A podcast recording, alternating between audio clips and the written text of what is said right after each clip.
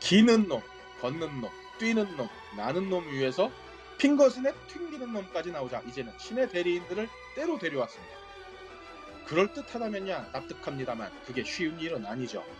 마동석 때문에 더 기대했던 영화 이터널스입니다.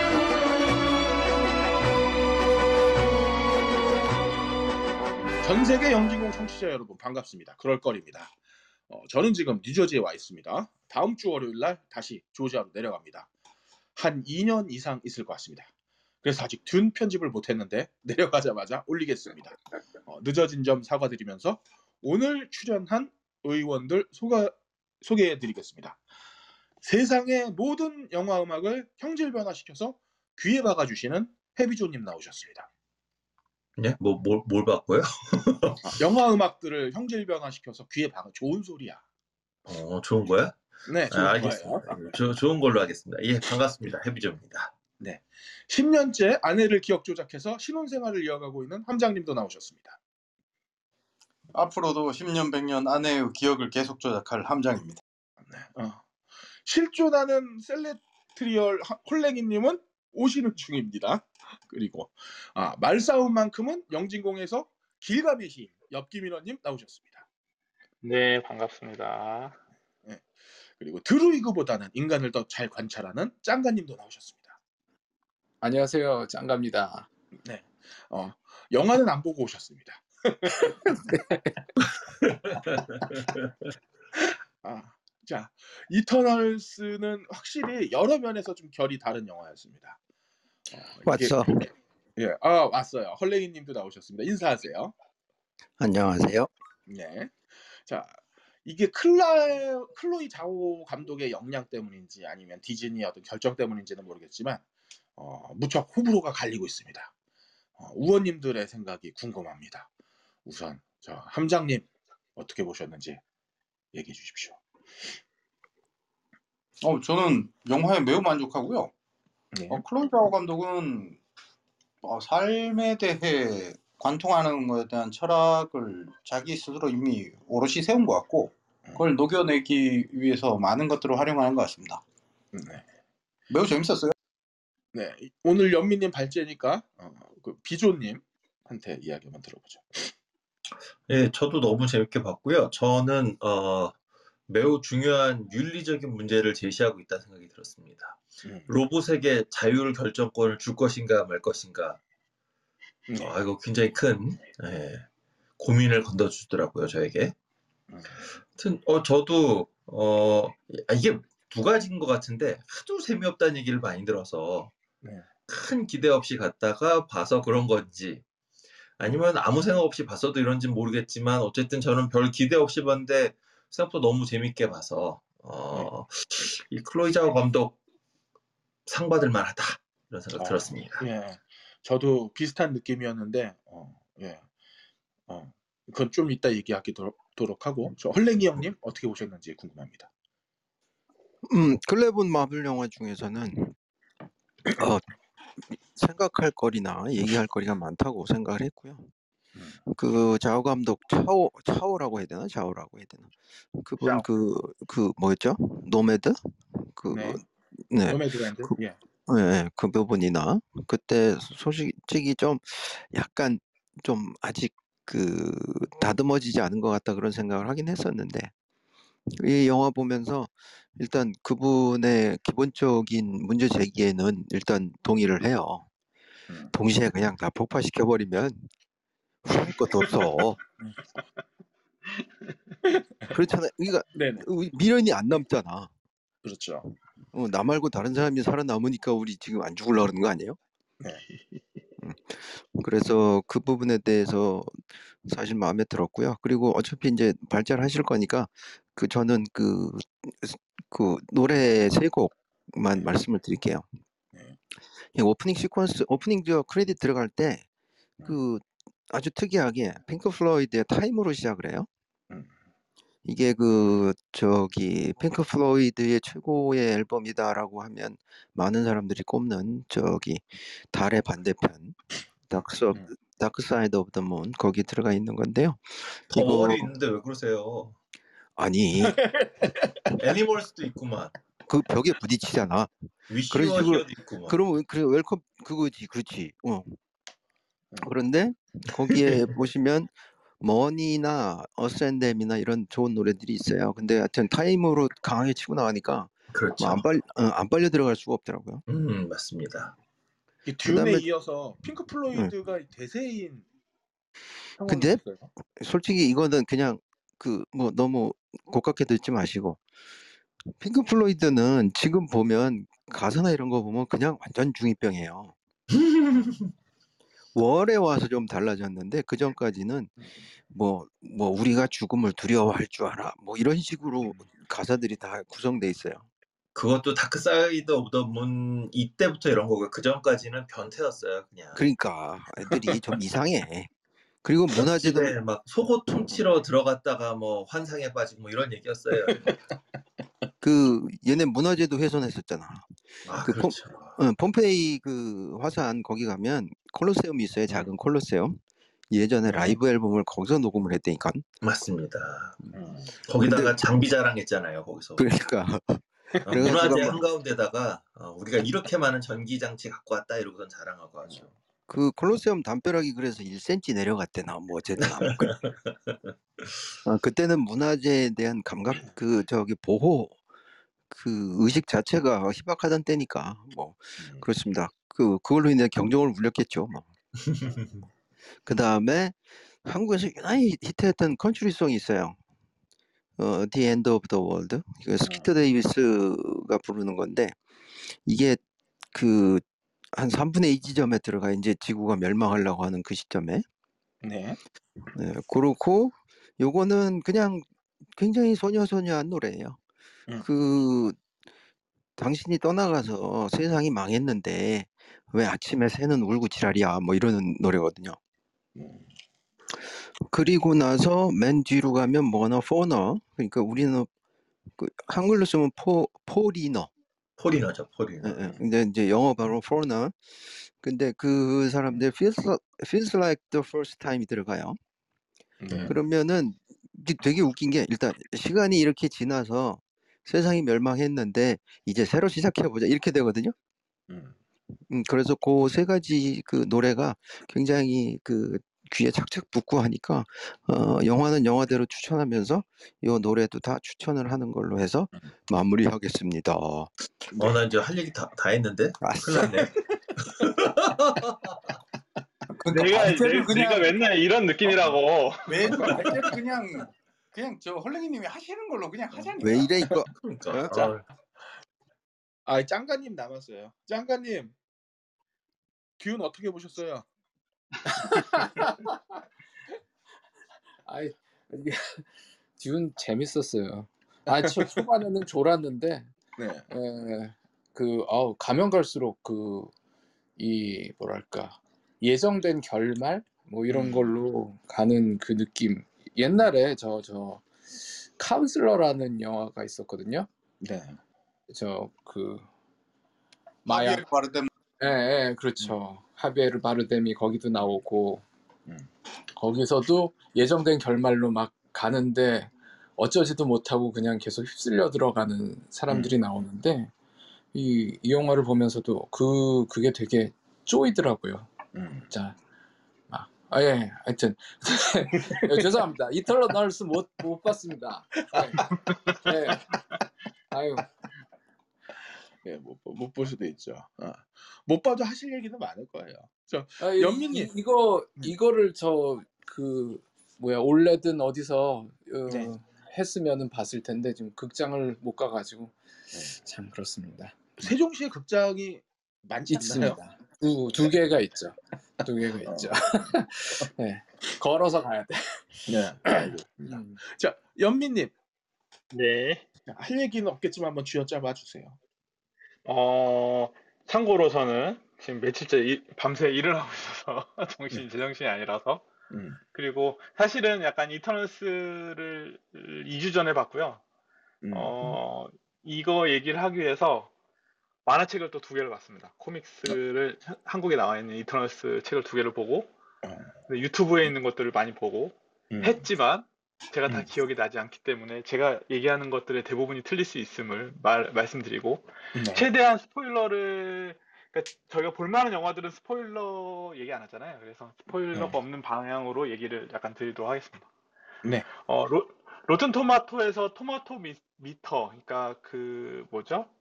그 평론가들이 하는 거는 47을 주고 오디언스 음. 스코어는 80으로 해서 평론가는 낮은 점수를 깔고 일반 관객들은 높은 점수를 주는 특이한 영화가 돼버렸습니다. 음. 어, 네, 한번 가서 보시면 그렇습니다.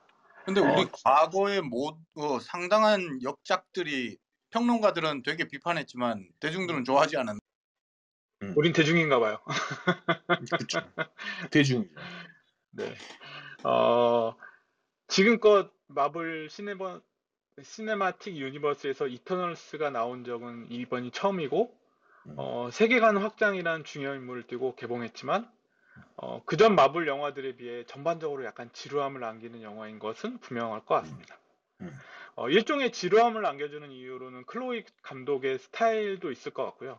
그러니까 그게 예술 감독이겠죠. 예술 감독 아니 뭐 대중 감 대중 영화 감독과 예술 감독의 차이가 있겠냐마는 일단은 그런 게 있을 것 같고 사실 그전 마- 그전 마블 팬들에겐 이게 이게 도대체 뭐 하는 내용이냐라는 내용들이 많습니다. 특히 한국 관객들에게는요.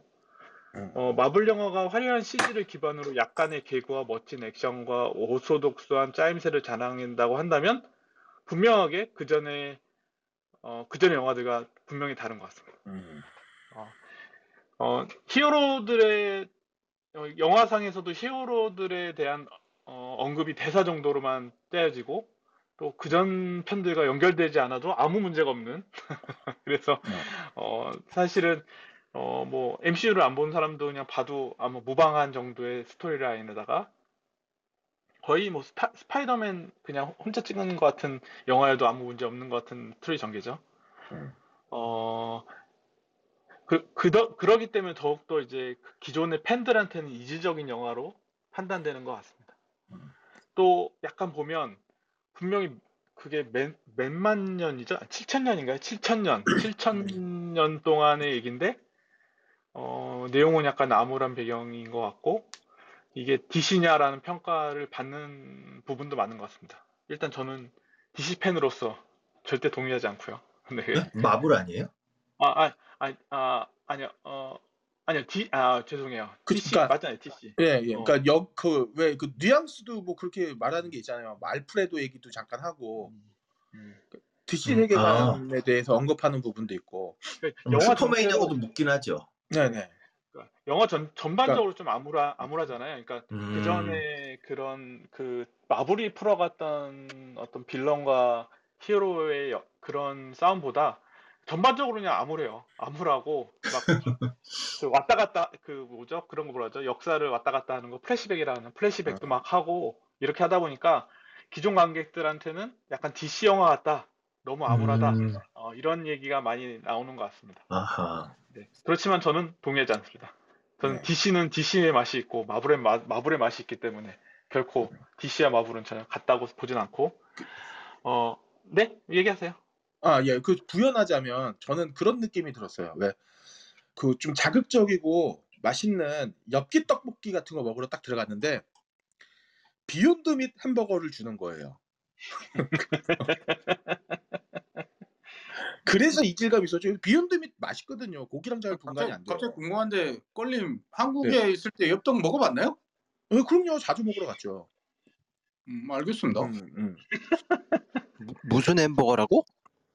비욘드 밋, 비욘드 밋. 왜 그 저기 뭐야 고, 고기가 아닌 햄버거, 아 비건? 비건용 햄버거. 예. 아, 근데 꽤, 그거 꽤 그렇군요. 맛있거든. 그러니까 어, 딱, 딱 맞는 것 같은데. 음, 음. 어, 이 사실은 그 지금 여기에 나오는 이터널스라는 존재도 뭐 대중들이 잘 모르고 셀레 셀레스티얼이라는 존재도 모르고 데비안츠라는 존재도 다들 모르기 때문에 어, 한국 관객들한테는 뭐 많이 미국 관객들한테는 코믹스를 보아 이렇게 그 살아오면서 코믹스를 보기 때문에 그에 대한 존재를 알 텐데 사실 한국 관객 관객들한테는 뭐 얘네들이 도대체 뭔지 이렇게 알 수가 없는 부분이죠. 그래서 아니, 저 그냥 궁금한 게 있는데요. 네. 이터널스도 그러면 그 다른 뭐 아이언맨이나 스파이더맨이나 이런 애들처럼 약간 한국으로 따지면 어 직접 만화를 안 봤어도 그 설가치와 마동석과 아니 마동석이 아니라 누구지? 마동탁. 아, 마동탁과 뭐 엄지와 이런 거를 아는 것처럼 이터널스도 그럼 미국 사람들에는 그 정도의 어, 인지가 있는 만화예요, 이게? 저는 그 정도는 다 알지 않을까? 아니 연민 연민님이 답할 수 있는 문제가 아닐 것 같은데. 그렇죠. 그- 제 어, 미국에 네. 안 살았거든요. 자, 연민도 미국에서는 답을 못할까? 나도 몰라.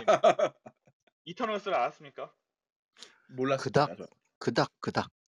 그닥이에요. 어, 근데 코믹스 팬들이라면 다 알고 있겠죠. 네. 코믹스 팬들은 다 알고 있었을 것 같아요. 아니 그러다 걔네들은 보니까- 뭘 모르겠어.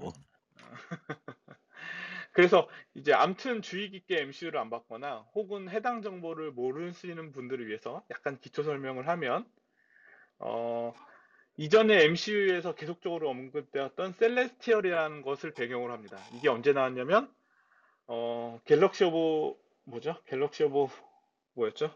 Guardians of the Galaxy. Guardian Guardians of Galaxy. Galaxy. Galaxy에서 뭐 이제 잠깐 얼- 잠깐 전체 모습이 나온다거나 아니면 언급이 된다거나 했는데 어 이- 사실 이 이터널스 시리즈는 코믹 작가 잭 커비라는 분이 외계인설의 인류 발전설 그러니까 인류 그러니까 외계인 그러니까 외계인의 도움으로 인류가 발전했다라는 것을 기반으로 하면서 이 우주는 아마도 셀레스트라는 존재가 만들었는데 그 이벤트 중에 하나가 지구다라는 설정을 가지고 어, 만들었고요.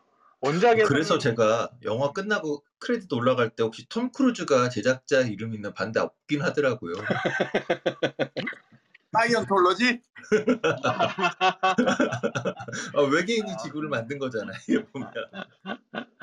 여기 네, 일단은 원작에서는 셀레스트를 일- 셀레스티얼이 인류를 기반으로 이터널스와 데비안츠를 DNA 조작을 해서 만들었다고 하고 영화에서는 데비안츠도 셀레스티얼이 만든 창조물이고 이터널스도 거의 기계 육체와 같은 창조물로 나옵니다. 음. 그러니까 원작의 개념으로만 보면 원작과 영화는 전혀 다른 설정임을 알 수가 있고요. 음. 어, 원작과 영화 둘 다 셀레스터리 창조했지만 어, 일단 데비안츠는 무한히 진화하는 존재로 이터널스는 늙지도 않는 영원 불멸의 존재로 그려집니다. 그러니까 이터널스 하니까 아, 뭔가 새로운 존재라고 생각하지만 불멸자인 거죠 일종의. 음. 네. 어, 그리고 원작에서는 이터널스가 죽으면 남극의 올림피아라는 비밀 기지에서 다시 살아나는 존재로 그려지지만 영화에서는 죽었던 존재가 다시 살아온다는 설정이나 올림피아의 존재가 나, 타나고 있진 않죠. 대신 이제 그 올림피아라는 게 뭐 어딘가 있었는데 뭐 어쩌고저쩌고 이런 식으로 나오죠. 음, 그래서 과연 이제 그 마동석이 어, 계약을 오래 했는데 어디선가 나오지 않, 죽었어도 어디서 다시 나오지 않을까. 네, 이 죽었다는 것도 스포일러가 되겠습니다. 네, 그래서 아무튼 그래서 어, 원작에서는 특히 죽었다 다시 살아나면 기억이 리셋될 수도 있고 음. 성별이나 생김새가 바뀔 수 있다고 합니다. 그래서 어, 또 아시는 아시는 분들 아시겠지만 코믹과 MCU는 일종의 멀, 멀티버스 개념이기 때문에 원작과는 충분히 다른 설정으로 나오니까 이해를 해야 됩니다. 음. 어, Phase 3에 나왔던 타노스도 이터널스이면서 데비안츠 유전자를 가진 도, 돌연변이로 그려지니까 어, 이들 이터널스와 타노스는 같은 이터널스 종족이라고 보는 게 맞겠죠? 예. 네네. 어, 그리고 쿠키에 이제 쿠키가 두 개가 나오고 쿠키 중에 하나에 타노스 동생의 에로스라는 애도 나오는데 그럼 얘도 이터널스인 거죠. 그 인피니티 워에서 레드 스컬이라고 해서 그 붉은색 그 해골 바가지가 어 타노스 타노스를 딱 지칭하면서 타노스는 알라스의 아들이라고 언급을 하는데 원작에서는 알라스와 주라스라는 이터널스가 형제며 이들은 지구에 있었던 이터널스였는데 어, 이 알라스가 어, 타이탄 행성으로 가면서 어, 나눠졌다고 하고요. 특히 주라스의 딸이 테나라고 합니다. 그래서 테나 타노스는 사촌지간이 되는 셈인 거죠. 어, 영화상에서는 이터널스 10명의 캐릭이 나오는데 이게 장점이기도 하고 단점이기도 한데 10명한테 주어진 시간이 많지가 않아요. 분명 영화는 2시간 몇 분짜리 2시간 30분짜리 영화인데 10명을 다 소개하고 10명에 대한 스토리라인을 얘기하는 게 어, 굉장히 힘든 부분이었다라고 생각합니다. 근데 전 적당한 배분을 했다고 생각을 해요. 네, 그래서 원작의 캐릭의 특성은 당연히 다 살렸고 단 몇 가지 설정이 다릅니다. 코믹에서는 Prime Eternal이라고 해서 코믹에서는 아까 언급했던 타노스의 삼촌인 주라스가 Eternal로 나오게 되고요. 어, 그러니까 Prime Eternal로 나오게 되고 영화상에서는 에이젝이라는 분이 Prime Eternal을 맡습니다. 그리고 제가 본 코믹에서는 에이젝이 남자였습니다. 그리고 영화에서 세르시의 연인인 이카리스라고 나오는데 보통은 마카리가 마카리였다고 하고요. 코믹에서도 마카리는 남자로 나옵니다. 음. 어, 킹코는 영화에선 인도 사람으로 나오는데 코믹에서는 거의 일본 사람 같이 나오고 약간 사무라이나 닌자 같은 캐릭으로 나옵니다. 음. 그의 나머지는 거의 비슷하게 그려진 것 같고요. 음. 어, 아까 언급했듯이 이들이 죽었다가 다시 살아나게 되면 성별 생김새가 다 달라지기 때문에 충분히 영화에서 어, 이런 설정을 이어받을 수 있을 거라고 생각이 듭니다. 음. 아시겠지만 그 각각의 이터널스의 기억들은 저기 보존돼 있죠. 그 어디죠? 그, 그 까먹었어요. 에, 그 A A3? 아 뭐, 무슨 3이었지? 까먹었어요. 올림피아? 아니 아니 그그 이- 셀레스티얼 이름. 에이젝? 어 에- 에이젝이 아니지 저기 잠깐만요. 아리셈, 어, 아리셈. 아리셈. 어, 아리셈이 아리셈. 있는 곳. 그러니까 아리셈이 있는 곳이 올림피아라고 했고, 그러니까 그 거짓된 기억이었는데 올림피아였는데 실제로는 어, 아마 거기 기억들이 다 남아 있기 때문에 어, 누가 누군가 죽, 죽어도 다시 살아날 것 같다라는 음. 게 제가 어, 이- 제가 한번 어, 판을 깔아 보겠습니다. 그 제가 본 제가 본 한국에 나온 이터널스 코믹본을 보자면 어, 이터널스들이 오랜 불멸의 삶 속에서의 갈등. 그러니까 음. 영화에서는 매드위리 증후군이라 하는데 일, 일종의 불멸의 삶이기 때문에 발생하는 병 이라고 하거든 음. 한데 이것들 때문에 어, 이런 것들 이런 것들 등등을 얘기하는 거고요. 그래서 그 오랜 불멸의 삶 속에서의 갈등에서 이터널스끼리 사고 치는 것이 대부분 내용이더라고요. 그러니까 음. 우리가 지금까지 봤던 뭐 뭐 뭐 뭐, 죠 그, 음, 그 타노스나 이런 거대 악을 중심적으로 싸우고 이런 게 아니라 대부분 다 보면 지들끼리 사고 치고 음. 지들끼리 사고 치는 걸 인해서 인간사에 영향을 주, 주고 그것을 다시 수습하는 게 대부분의 코믹스의 내용입니다. 네. 그래서 어, 그래서 잘 보면 클로이 자오는 이터널스의 중요한 요소들을 잘 배치해서 이 영화를 구성을 했고 물론 다 보시면 내용이 어떤 내용인지 아시, 아시겠지만 어, 또 예를 들자면 데비안츠와의 한판 싸움이 주제가 아니라는 게 나중에 밝혀지죠. 음. 실제로는 이터널스 간의 갈등 그리고 음. 또 이터널스 간의 갈등이 단, 단순히 선과 악으로 구분되지 않고 충분히 우리가 어떤 상황이 됐을 때 선택을 할 수 있을 그런 음. 주제들, 그런 얘기들로 이야기를 잡, 잡기 때문에, 어, 우리 사실 회사에서 이런 결정들 많이 하지 않나요? 누구는 대의를 보고, 누구는 주변의 사람을 보고, 뭐 이렇게 가는 것도 있잖아요. 그래서, 그래서 이제 빌런과의 멋진 한판 대결이기보다는 혼란스러운 집안 싸움들이 몇몇 음, 마블 팬들에게 실망감을 안겨준 게 아닌가. 음. 이런 생각도 하고요. 또 재밌는 점은 어, 데비안츠가 살아오게 된게 어, 지구 온난화 때문이다. 어, 음. 지구에 인간이 너무 많다. 어, 절반으로 줄여야 된다. 이렇게 하면 어 타노스잖아. 막 이런 게 나오는 거죠. 음. 얘기 중에 그런 얘기도 있더라고요. 타노스가 나중에 인피니티 워의 엔드 인, 인피니티 워 엔드 엔드 게임을 보게 되면 어 나는 할 만큼 했다 이런 식으로 널 고마워해야 된다 이런 식으로 얘기를 하는데 실제로 보면 어 타노스가 인구를 절반으로 했기 때문에 어 그 사건이 안, 오, 안 오게 되는 거죠. 음. 그러니까 타노스는 넓게 본 거야 전반적으로 보면. 음. 그, 그런 거예요. 그러니까 만일 진짜 그, 그 애들이 사람들을 데려오지 다시 데려오지 않았다면 어 음. 지구는 오래오래 갔었을 거예요.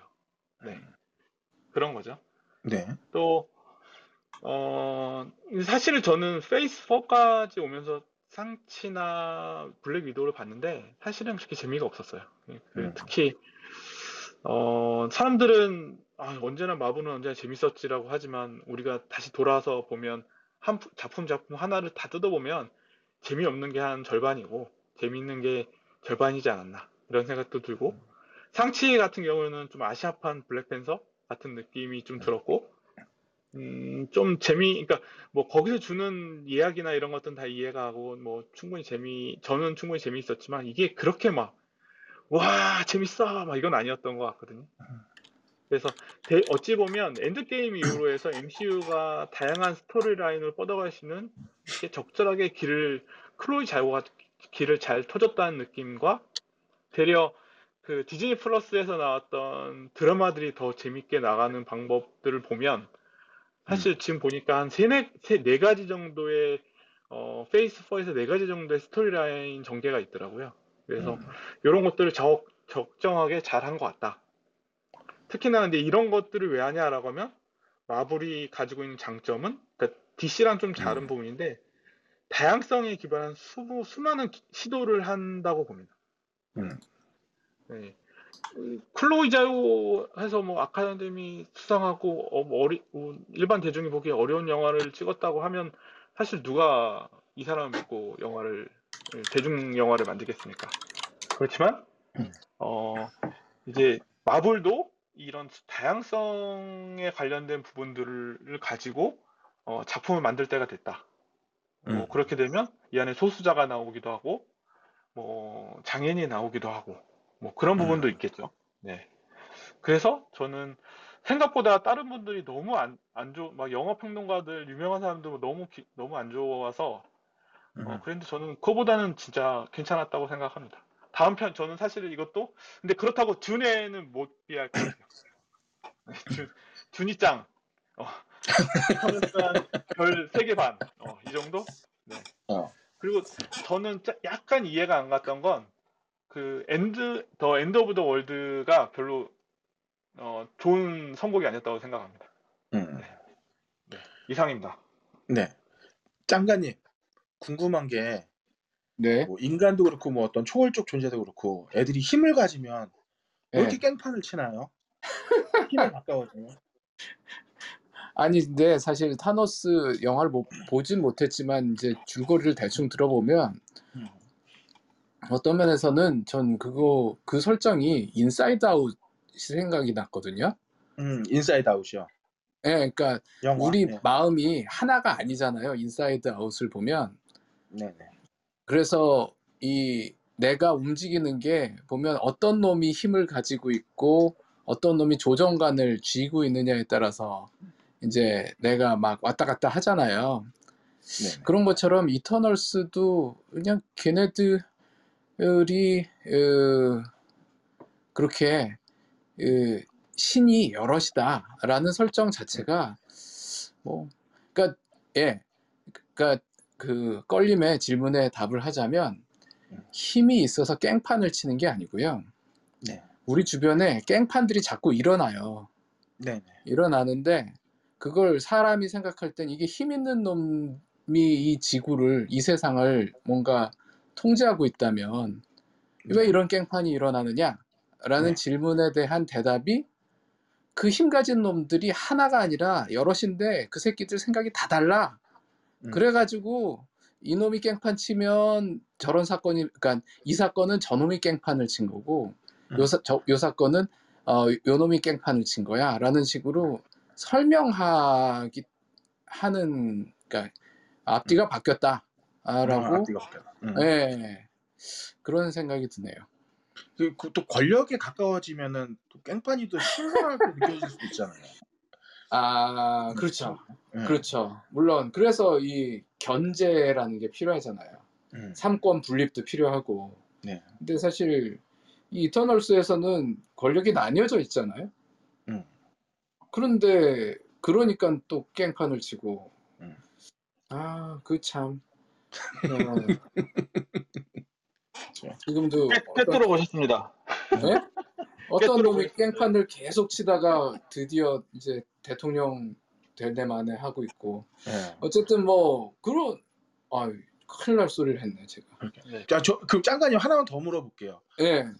보통 이제 그 이 권력을 가진 자가 자꾸 가랑이를 벌리고 앉는 이런 행위는 일- 습관인가요? 아니면 일종의 과신가요?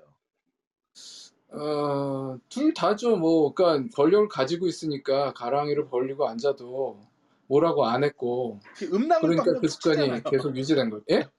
음낭을 벌리면 서 한번 툭 친다고요. 음낭을. 무슨 소리인지 모르겠어요. 예. 근데 예, 어쨌든 권력을 가지고 있으면 나쁜 습관도 고칠 필요가 없어요. 음. 음. 아니 껄림, 네. 껄림한테 권력이 주어지면 네. 가만히 있을 거야? 가만히 못 있을 것 같아서 아, 물어본 그거 거예요. 좋은 좋은 네. 말씀이네. 그러니까 내가 저 진짜 깽판 칠 것 같아요. 아니 그러니까 생각을 해봐. 내가 돈을 많이 받으면 벌면 네. 그걸로 그냥 행복할까? 음. 써야 될 거 아니야. 네네. 근데 그 사람들은 쓰면서 자기 돈 나가는 게 되게 아까워요. 음. 그 권력 애, 권력을 추구하는 애들도 마찬가지고 권력을 이미 가지고 있는 애들도 마찬가지고 내가 그 권력을 가지고 있다는 거 나한테 주어졌다는 걸 계속 1분 1초 확인을 하고 싶어요. 음. 근데 그 확인하는 게 사실상 권력이라는 게 확인되는 행위가 굉장히 비이성적이거든. 음. 그 권력이라는 것 자체가 남의 남의 게 주어져 있는 어떤 그 권리들을 다 쓸어 모아서 내가 지금 싹쓸이 해놓은 상황이잖아. 네. 그러다 보면 내가 행사하는 권력은 권리가 아니고 다른 사람들의 권리를 뺏어가는 행동인데 그게 그렇게 즐거울 수가 없는 거야 얘네는. 그리고 나서 아. 남 이제 우리 우린 이렇게 얘기하잖아. 아우 내가 이렇게 사람을 음. 어떻게 내가 손을 휘둘렀는데 사람이 맞아서 다쳤네. 아우 미안하네 이러잖아. 네. 걔네들은 어떻게 하냐면 내가 휘둘러서 너 맞았는데 음. 네가 뭐 어쩔 건데 네. 이제 음. 그런 식이 되는 거죠. 아 예, 헐랭이님 말씀 들으면서 생각난 건데 네. 그 케이브 실험이라고 옛날에 저 12살짜리 애들 어디 캠핑장에 모아놓고 한 실험이 있어요. 그게 파리 대왕의 모티브가 된 그 실험인데 그 실험에서도 집단을 나눠 놓고 애들 그냥 그 지내게 하다 보면 이제 리더가 생기거든요. 근데 그 리더가 자기 권력을 증명하는 방법이 뭐냐면 밑에 애들이 예, 세- 세워놓은 계획을 뒤집어 엎는 거예요. 음. 내가 뒤집어 엎을 수 있다라는 것 자체가 내가 리더다라는 거거든요. 음. 장관님 예. 우리 회사 사장이 그러고 있어요. 헐랭이님도 이제 좀 권력자 아직 아니세요? 그 밑이야. 아. 아, 예. 그래서. 그러니까 예, 그 그게 그러니까 헐랭이님 말씀하신 게 합리적으로 뭘 음. 하면 그건 권력이 아니라 이 논리의 힘이거든요. 음. 근데 비합리적인 건 말이 안 되는 걸 하게 만들 수 있다. 그게 음. 이제 오로지 나만이 가능하다라는 걸 보여주는 거기도 하죠. 거기 하나 더 그리고- 붙이면 네. 그 어떤 일이 생기냐면요. 이 권력 있는 사람들한테 만약 껄이 굉장히 능력 있는 사람이라서 내가 뭘 잘했어. 음. 그래서 그걸 가서 자랑하잖아요. 그럼 음. 뭐라 그럴 것 같아요? 칭찬을 하질 않는다니까. 음. 네가 뭔데 이 자식아. 음. 이렇게 돼 버려요. 그러다 보니까 그, 그 예전에 그 독재자들이나 권위주의자들 그 사람들 앞에 가면 능력 있는 사람들이 다 다 죽어나가 그냥 완전 숙청돼 버려요. 네. 왜냐하면 네가 왜 나보다 더 잘해 이렇게 돼 버리거든. 그러니까 우리 같은 사람들은 그럴 일이 없어. 아니 뭐 근데 잘, 잘하는 게 없으니까.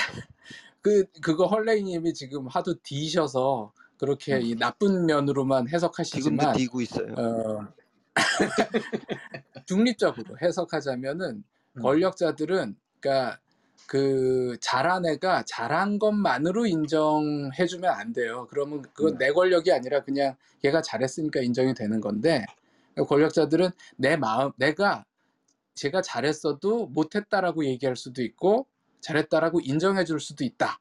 그게 음. 나한테 달려 있다라는 거, 통제권이 나한테 있다라는 걸 보여줘야 되거든요. 그래서 잘한 놈을 가끔은 뒤집어 엎죠. 물론 그런데 어, 제대로 된 권력자라면 잘하는 놈을 그렇다고 완전히 죽이면 안 돼요. 그러면 조직이 망가지니까. 네. 그러니까 어 걔가 완전 걔가 잘한 건 잘한 건데 내가 언제든지 너를 뒤집어 엎을 수 있다라는 걸 보여주면서 자- 인정을 해주는 거죠. 그, 그 중간선을 얼마나 잘 타느냐 음. 그게 아마 어, 그나마 괜찮은 권력자와 음. 미치는 권력자의 차이가 아닐까. 그 장관님 말씀하시는 게 고급형이에요. 저급형도 있다니까. 아, 그러니까 그런 애들을 왜 이, 지금 이 아니 그걸 내가 선택하지 못하잖아요. 그러니까 이, 이, 이 사람을 그따위로 쓰니까 이, 이 욕을 먹죠. 그렇지. 근데 네. 그 대부분의 관료들이 그래요. 대부분의 관료들이. 음. 그러니까 또 거기까지 올라간 사람들은 다 그럴 수도 있고요. 왜 그러냐면 이 권력에 대한 얘기를 하는데 권력을 내가 스스로 쟁취한 사람들이 아니거든요. 음. 선거로 권력을 얻었다거나 아니면 누군가와 피 튀기게 싸워가지고 내가 권력을 얻은 게 아니고 지금 뭐 검찰총장이나 뭐 어디 차관이나 뭐 어디 무슨 무슨 장들은 음. 기본적으로 시험 봐서 되는 사람들이에요. 음. 음. 그 실제로 보통 우리 행시나 이거 예전에 외모고시 통과하면 5급이 되거든요. 음. 근데 그 5급 되기까지 9급서부터 9, 8, 7, 6까지 다 가야 되는데 그걸 그냥 5급으로 시험으로 얻어서 가요. 기자들도 그렇고 고시라고 하니까. 그러니까 얘네들이 그 권력이 자기한테 천부적으로 있는 거를 라고 착각을 하고 그래서 나는 어, 뭘 해도 다 된다고 생각을 해버리는데 이게 무슨 괴리가 생기냐면 현실에서 그걸 검증한 적이 없거든. 음. 자기가 스스로. 그러다 보니까 이상한 짓을 하게 되는 거죠. 그게 지금 주로 검찰총장이라든가 무슨 뭐 법무부 관료라든가 외무부 고위 관료 이런 사람들이 하는 게 그렇고 그다음에 예전에 뭐 있었죠? 아, IMF 그 관련된 영화 한 적 있죠? 그 우리 네. 거기서도 재무 어, 거기서 기재부 관리가 자기가 나라를 구했다고 이지랄 떨고 앉아 있거든. 음. 그 아직도 그렇게 생각하고 있어요 기재부 사람들. 음. 아무튼 그렇습니다. 아, 예, 그 말씀이 바로 제가 시험 인간이라는 책을 통해서 몇세몇세 되죠? 아, 아 그거는 일세도 안 나갔어요. 어, 예. 예, 제가 두 분한테 이 질문 드린 게 잘- 답변들 잘 해주셨는데 사실 기존의 마블 영화와 이터널스가 다른 점이 저는 거기라고 생각을 하거든요. 그러니까 어, 이 클로이 자오 감독이 얘기하는 게 권력이랑 이 권력의 사용이 어떻게 되느냐 그리고 권력을 가진 사람들이 혹은 신들이 어, 혹은 뭐 이터널스들이 어떤 식으로 행동을 하고 그 행동에 대한 대가를 어떻게 받아들이냐에 대한 고찰이 그러니까 기존의 마블에서 잘 보이지 않았던 어, 영화의 어떤 그 내용이기 때문에 사람들이 좀 이질감을 갖는 것 같은데 저는 그런 부분에 대한 이런 지금 뭐 짱가님이랑 헐랭이님 같이 이렇게 대화했던 내용들이 영화에 녹아 있어서 저는 되게 이게 인상적으로 느껴졌어요 영화가. 그래서 네, 질문들을 했던 거고요. 자, 이제 더 하실 말씀이 없으시면 우리 해비조님의 이야기로 넘어가 볼까요? 예, 아이작 아시모프가 로보트는 어 no할 수 없다 그랬는데 노를 하더라고요 테러스가. 어쨌든 예.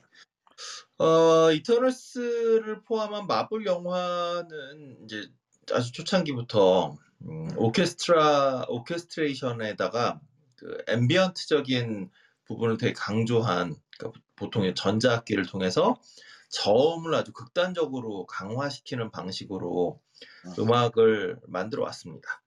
그러니까 그렇게 하다 보니까 이제 그 오케스트레이션의 스타일은 우리가 흔히 말하는 European 클래식의 어떤 대서사시 스타일, 좀 음. 장쾌한 이런 거가 있는데 여기에 이제 그 ambient 사운드를 통해서 SF적인 성격이 더해지는 그런 음악을 만들어 왔고요. 그런데 문제는 이제 어, 클로이 자오 감독의 노매드랜드를 보면 저번에도 우리가 얘기했던 것처럼 영화에 스코어라고 할 게 없어요. 이분 영화에는 현장음이나 노, 뭐 음악이 나온다라고 해도 그게 뭐 라디오 소리나 아니면 저기 길 건너에서 캠핑하고 있는 젊은이들이 기타 치면 노래 부르는 소리라든가 뭐 이런 거밖에 없어서 클로이 자오 감독의 영화에도 어, 스코어가 있을 것인가? 예, 마블 영화니까 물론 있었습니다. 이게 그러니까, 이, 그러니까 이런 걸 보면 클로이 자오 감독이라 하더라도 마블과 디즈니의 어떤 압력이 분명히 작동하고 있구나라고 하는 것이 확인되기도 하고 동시에 또그 어, 디즈니로 넘어온 다음부터 마블 시리즈에 한 번도 없었던 그 어, 섹스 씬이 나오는 걸로 볼 때는 또 이런 걸 보면 클로이 자오 감독의 어떤 그 자기가 하고 싶은 이야기들이지 않았나 뭐 이런 생각이 들기도 하고 그래서 굉장히 클로이 자오 감독이 현명하게 그 마블이라고 하는 거대한 자본과 적절하게 타협을 하기도 하고 적절하게 자기 스타일을 살려내는 방식으로 잘 만들어냈다. 이런 평가를 좀 하고 싶고요. 어쨌든 그래서 이 이터널스 역시 마블 스튜디오에서 나왔던 영화 음악 대부분이 그렇듯이 굉장히 어, 강력한 스코어가 들어 있습니다. 이터널스의 음악은 어, 2008년 아이언맨부터 시작해서 왕좌의 게임 시리즈로 유명한 라민 자바디. 예, 저번에 제가 시즌 1에 왕좌의 게임 할 때 자와디라고 어, 읽었는데요. 찾아보니까 자바디 W를 그 V 발음으로 읽더라고요. 어, 자바디라고 하는 이분이 영화 음악을 맡았습니다. 이 자바디는 영진공 시즌 1에서도 저 아까 얘기했던 것처럼 그 한스 짐머가 만든 어, 영화, 드라마, 게임 음악 전문 회사 리모트 컨트롤 프로덕션 소속이죠. 그 리모트 컨트롤 프로덕션 소속으로 99년에 캐리비안 해적으로 어, 경력을 시작했고요. 물론 캐리비안 해적의 그 영화 음악가는 한스 짐머로 되어 있고 이제 여기서는 그 자바디는 그때까지만 해도 이제 보조 작곡가로 참여했었고요. 그래서 이터널스의 스코어는 그 리모트 컨트롤 프로덕션과 마블이 지금까지 만들어 왔던 전형적인 어떤 형식, 그러니까 현악, 관악을 함께 써서 그것도 굉장히 속도감 있게 써서 오케스트레이션이 빨리 치고 나오면 그 밑에 전자악기로 만든 강력한 저음이 이제 삽입되는 그래서 이걸 통해서 좀 뭔가 미래적이거나 혹은 현실에 있지 않은 그 음. 거대한 소리 이런 것들을 만들어내는 거죠. 그런데 이제 이번 OST 그 오리지널 스코어에는 한 가지 좀 다른 게 다르다라고 할 수 없고 살짝 그 더해진 게 어, 이 영화의 이터널스 전체가 주인공이긴 하지만 실질적인 주인공은 이제 세르시 젬마 첸이라고 하는 이분이 이제 뭐 제가 볼 때는 실적인 주인공인데 이분의 능력이 딴 게 아니라 물질의 성격을 바- 성질을 바꾸는 거잖아요. 이제 거기에서 착안을 해서 집어넣은 걸로 보이는데 뭐 다르게 보면 클로이 자오 감독이 광활한 어떤 자연의 느낌 이런 것을 강조했기 때문에 그럴 수도 있겠고요. 뭐냐면 이게 작은 벨들을 사용해서 그 소리를 많이 집어넣었어요. 이게 벨을 썼다는 게 뭐 딸랑딸랑 뭐 땡땡땡땡 이런 게 아니라 wind chime이나 sleigh bell이나 이런 악기 혹은 뭐 이걸 직접 썼을 수도 있고 아니면 이걸 그 wind chime이나 sleigh bell을 샘플링해서 약간 컴퓨터로 손을 봤을 수도 있는데 어쨌든 뭔가 그 벨 종류들을 사용해서 그 뭔가 이렇게 잔잔하면서도 퍼져나가는 그런 소리들을 스코어 중간중간에 집어넣어서 어, 좀 음. 신비로운 느낌들을 강조하는 방식이 그 이전하고 조금 차이가 있는, 그러니까 그 이전까지는 전자악기라고 하는 게 아주 확 느껴지는 그런 저음의 악기를 막 써서 아, 이건 SF야, 미래야, 뭐 이런 느낌이라고 한다면 이 이터널스는 7천년 전부터 우리와 함께 살아왔던 그리고 우리 인간들에게 도움을 줬던 아주 신비로운 존재라는 걸 좀 강조하는 그런 스코어를 위해서 벨 종류를 많이 썼다. 음. 그런 거가 이제 이번 그 스코어 트랙의 특징이고요. 근데 이제 그거 못지않게 마블 시리즈의 특징 중에 하나는 어, 유명한 기성곡을 삽입해서 어떤 그 어, 장면 어떤 감정적인 톤을 잡기도 하고 그다음에 그 삽입곡 자체가 형성하고 있는 어떤 음악의 메시지라든가 이런 걸 통해서 특별히 설명을 하지 않더라도 그러니까 장면의 설명을 하거나 혹은 뭐 미장센을 만들지 않아도 음악만으로도 아 이게 이런 분위기구나. 뭐 이를테면 그 어, 어, 뭐였죠? 그게? 윈터 솔저에서 윈터 솔저에서 그 집안에서 틀어놓은 LP판에 흐르고 있는 노래가 배신에 대한 노래였다든가 뭐 이런 것들을 통해서 아 이게 이제 저자가 배신하겠구나 저 사람이 뭐 뒤통수 치겠구나 이런 것들을 따로 설명할 필요 없이 그냥 이제 암시하는 방식 이런 게 굉장히 많았죠.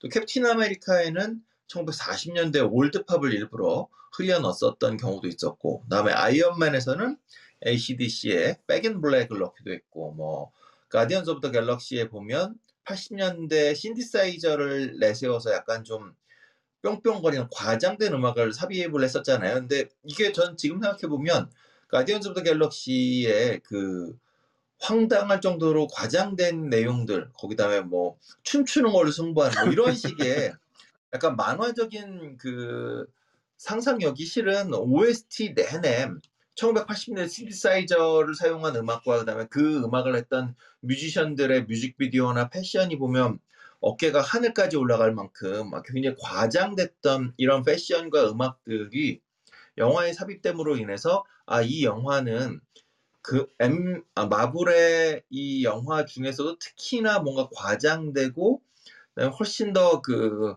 어, 풍선 같은 그런 이제 얘기들이 많이 나오겠구나라고 하는 것을 설명했다는 거죠.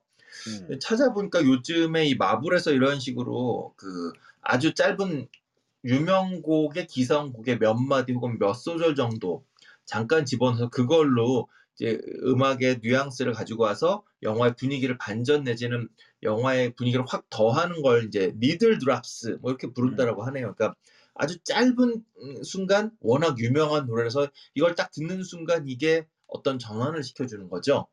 그런 니들 드랍스가 이번 이터널스에도 매우 강력하게 등장합니다. 아까 뭐 헐랭이 형님이 말씀하신 것처럼 맨 처음에 메소포타미아 지역, 근데 메소포타미아 지역이 바닷가예요? 메소포타미아는 강가 아니에요? 근데 원래? 어, 제가 알기로 메소포타미아는 강인데 그 거대한 강이라 예. 생각하시면 음. 네, 강- 초생달 모양 강 따라서 있는 건데 쭉 가면 바다 나와요. 쭉 가면 바다 나와. 바다를 메소포타미아라고 되어 있는데 바닷가에 있어서. 음. 어쨌든 메소포타미아 석기 쓰던 사람들한테 청동기를 쥐어주죠. 딱 그 순간 그 아까 말씀 핑크 플로이드의 타임이 흘러나오기 시작합니다. 타임이 딱 나오는 순간 어, 이 노래를 아는 사람이라면 이거 분명히 이제 어마무지한 시간의 점프가 있겠구나. 음. 음. 그런 느낌을 확 주는 거죠. 동시에 이 영화 이터널스란 영화가 장시간의 시간의 흐름들 속에서 펼쳐지는 영화가 될 것이다라고 하는 것을 그 안에서 이제 어, 삽입해 주는 거고. 근데 저는 개인적으로 그런 뉘앙스와 동시에 핑크 플로이드의 타임이 1973년에 발표된 노래거든요. 이제 거의 내년이면 딱 만으로 50살이 되는 노래인데 영화를 보면서 이 노래가 전혀 옛날 노래라든가 어색하다든가 이상하지 않았어요. 그래서 아, 참 명곡이구나 다시 한번 그리고 느꼈는데 아마 이 타임이라고 하는 노래를 핑크 플로이드를 아시는 분들이라면 이 노래가 딱 등장하는 순간 그리고 아까 제가 이 이터널스를 미국 애들은 전부 다 아나요라고 물어봤던 게 적어도 핑크 플로이드의 타임이라고 하는 노래는 한국의 관객들도 이걸 뭐 예전에 그 어, 금연 광고를 통해서 봤건 아니면 무슨 약 선전으로 봤건 뭘로 봤건 굉장히 오랫동안 우리에게도 익숙한 노래고 근데 이제 우리에겐 그런 어떤 그 효과적 효과음으로 사용했던 노래라고 한다면 어, 적어도 영미권에 사는 사람들이라면 핑크 플로이드 타임이라는 노래는 그냥 살면서 당연히 알 수밖에 없고 그 노래의 친숙함과 이 노래가 가지고 있는 중2병적인 어, 심각한 척하는 그 정서에 쉽게 확 이 영화 속으로 빨려들게 되지 않았을까. 그래서 음. 맨 앞부분에 이 핑플의 타임을 넣는 것은 굉장히 훌륭한 어, 니, 그 needle drops였다라는 생각이 들고요. 그다음에 이제 제가 어, 영진공 시즌 1 할 때 그 가끔 우리가 저기 뭐였죠? 저쪽 어, 박근홍하고의 우리 같이 콜라보를 몇 번 한 적 있었잖아요. 네. 예, 그때 한번 제가 소개시켜 드린 적 있었던 블랙 조 루이스의 허니베어스라고 아, 허니베어스라고 하는 그 어, 굉장히 유명한 펑크를 하는 락 밴드가 있어요. 근데 그 밴드가 현대 세계로 그러니까 타임이라고 하는 노래를 통해서 긴 시간의 어떤 그 시간을 뛰어넘고 나면 갑자기 이 사람들의 그러니까 현대적인 펑크 음악을 살짝 도심적인 분위기로 런던으로 갖고 와서 이들의 휴가풋을 깔아놓거든요. 그러니까 어떤 시간의 뛰어넘음 그리고 도시적인 느낌 이런 것들을 음악을 통해서 아주 음. 짧게 흐르지만 음악을 통해서 설명을 해주고 있다 라고 네. 하는 게 굉장히 저는 눈에 띄었어요. 그리고 인터넷에 이터널스 OST에 대한 얘기가 뭐가 있나 뭐 혹시 자와디가 어디 인터뷰한 거라도 있나라고 좀 보려고 쳐보니까 제일 먼저 뜨는 게 Music of Eternals 이렇게 뜨면 BTS 노래 나오냐고 영어고 한국어고 계속 물어봐요. 네. 그리고 실제로 그 영화의 그 발리우드 4대째 영화 명문 가문의 주인공 킹고, 네. 1인 4역으로 4대째 살고 있는 음. 킹고가 자기 새 영화에 BTS 나올 거라고 하잖아요. 네. 그리고 바로 그 킹고의 비행기 안에서 친구들이 만나서 옛 얘기하면서 날아가는 와중에 BTS의 노래가 나왔다라고 합니다. 근데 사실 어.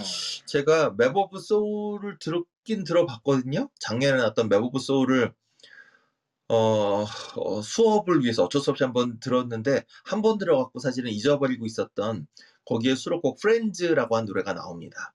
이 노래가 뭐 BTS의 멤버 그 지민이 작곡을 하고 귀가 같이 불렀대는데 아미가 이 장면 보고선 막 울었다는 거 인증하는 그 어, 인터넷에 그런 것도 많이 떠돌아다니고 있고요. 다음에 크레딧에 BTS, 다음에 지민, 그다음에 뭐 B, 뭐 이렇게 다 이 멤버들 이름이 나오는 그 크레딧 장면을 이 아미들이 공유해서 지금 그 이터널스 보자라고 뭐 운동도 하고 있다고 합니다.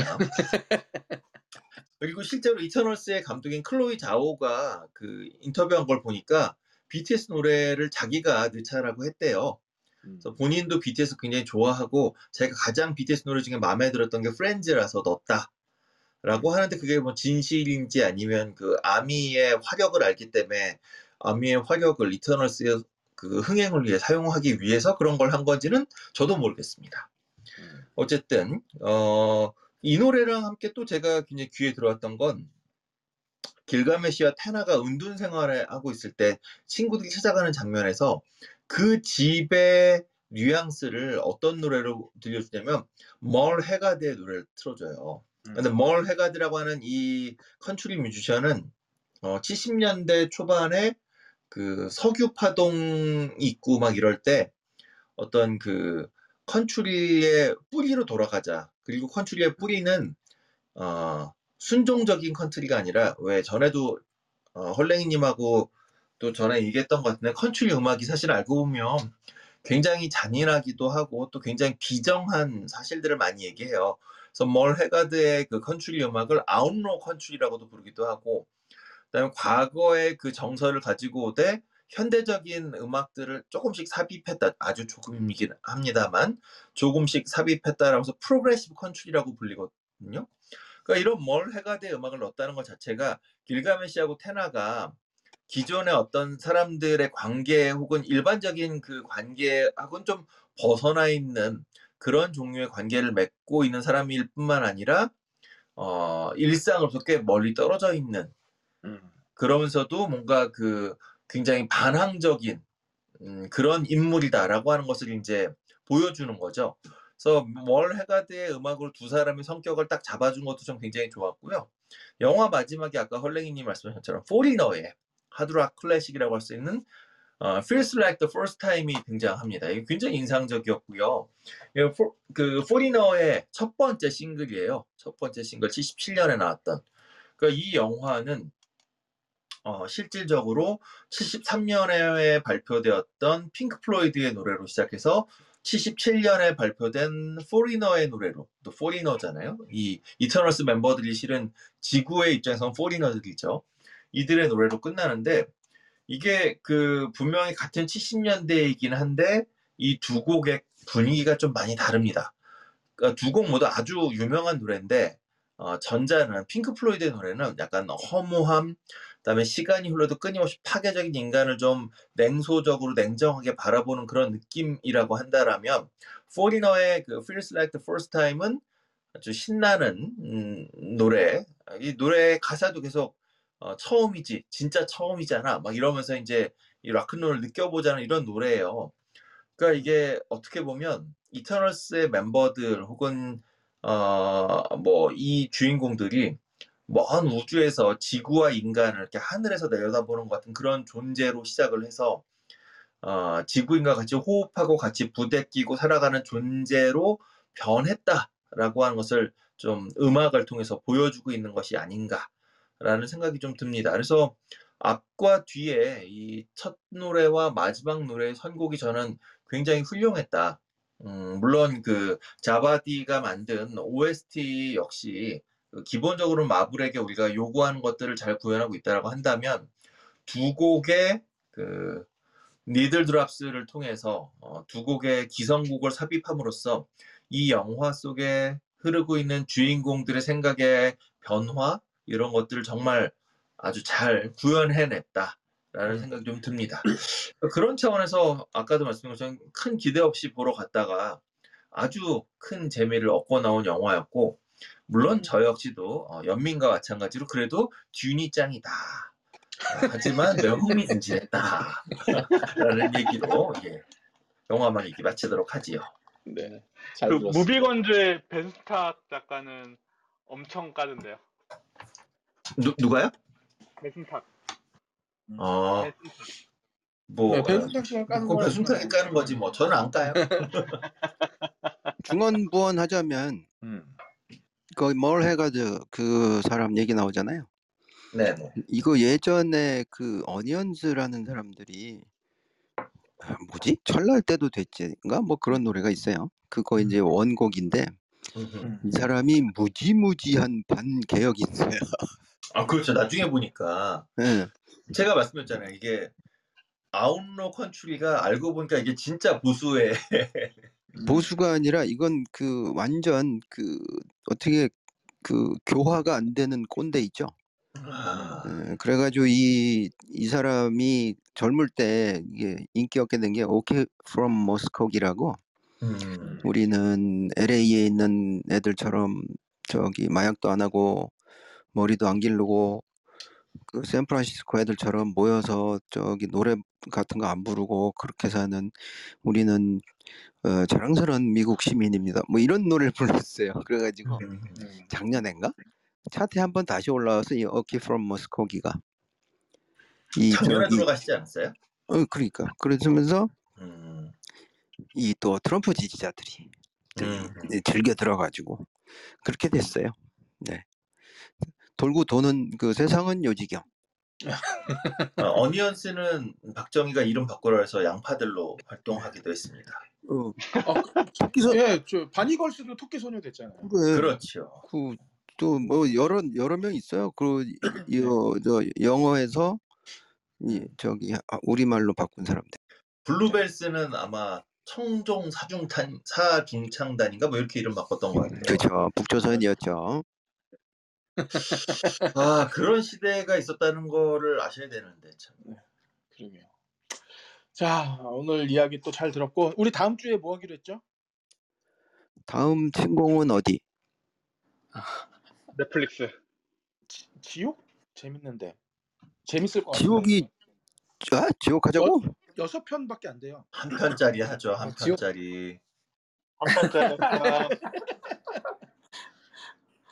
그럼 추천. 자 어차피 저기 그 대선 때도 되고 했으니까 음.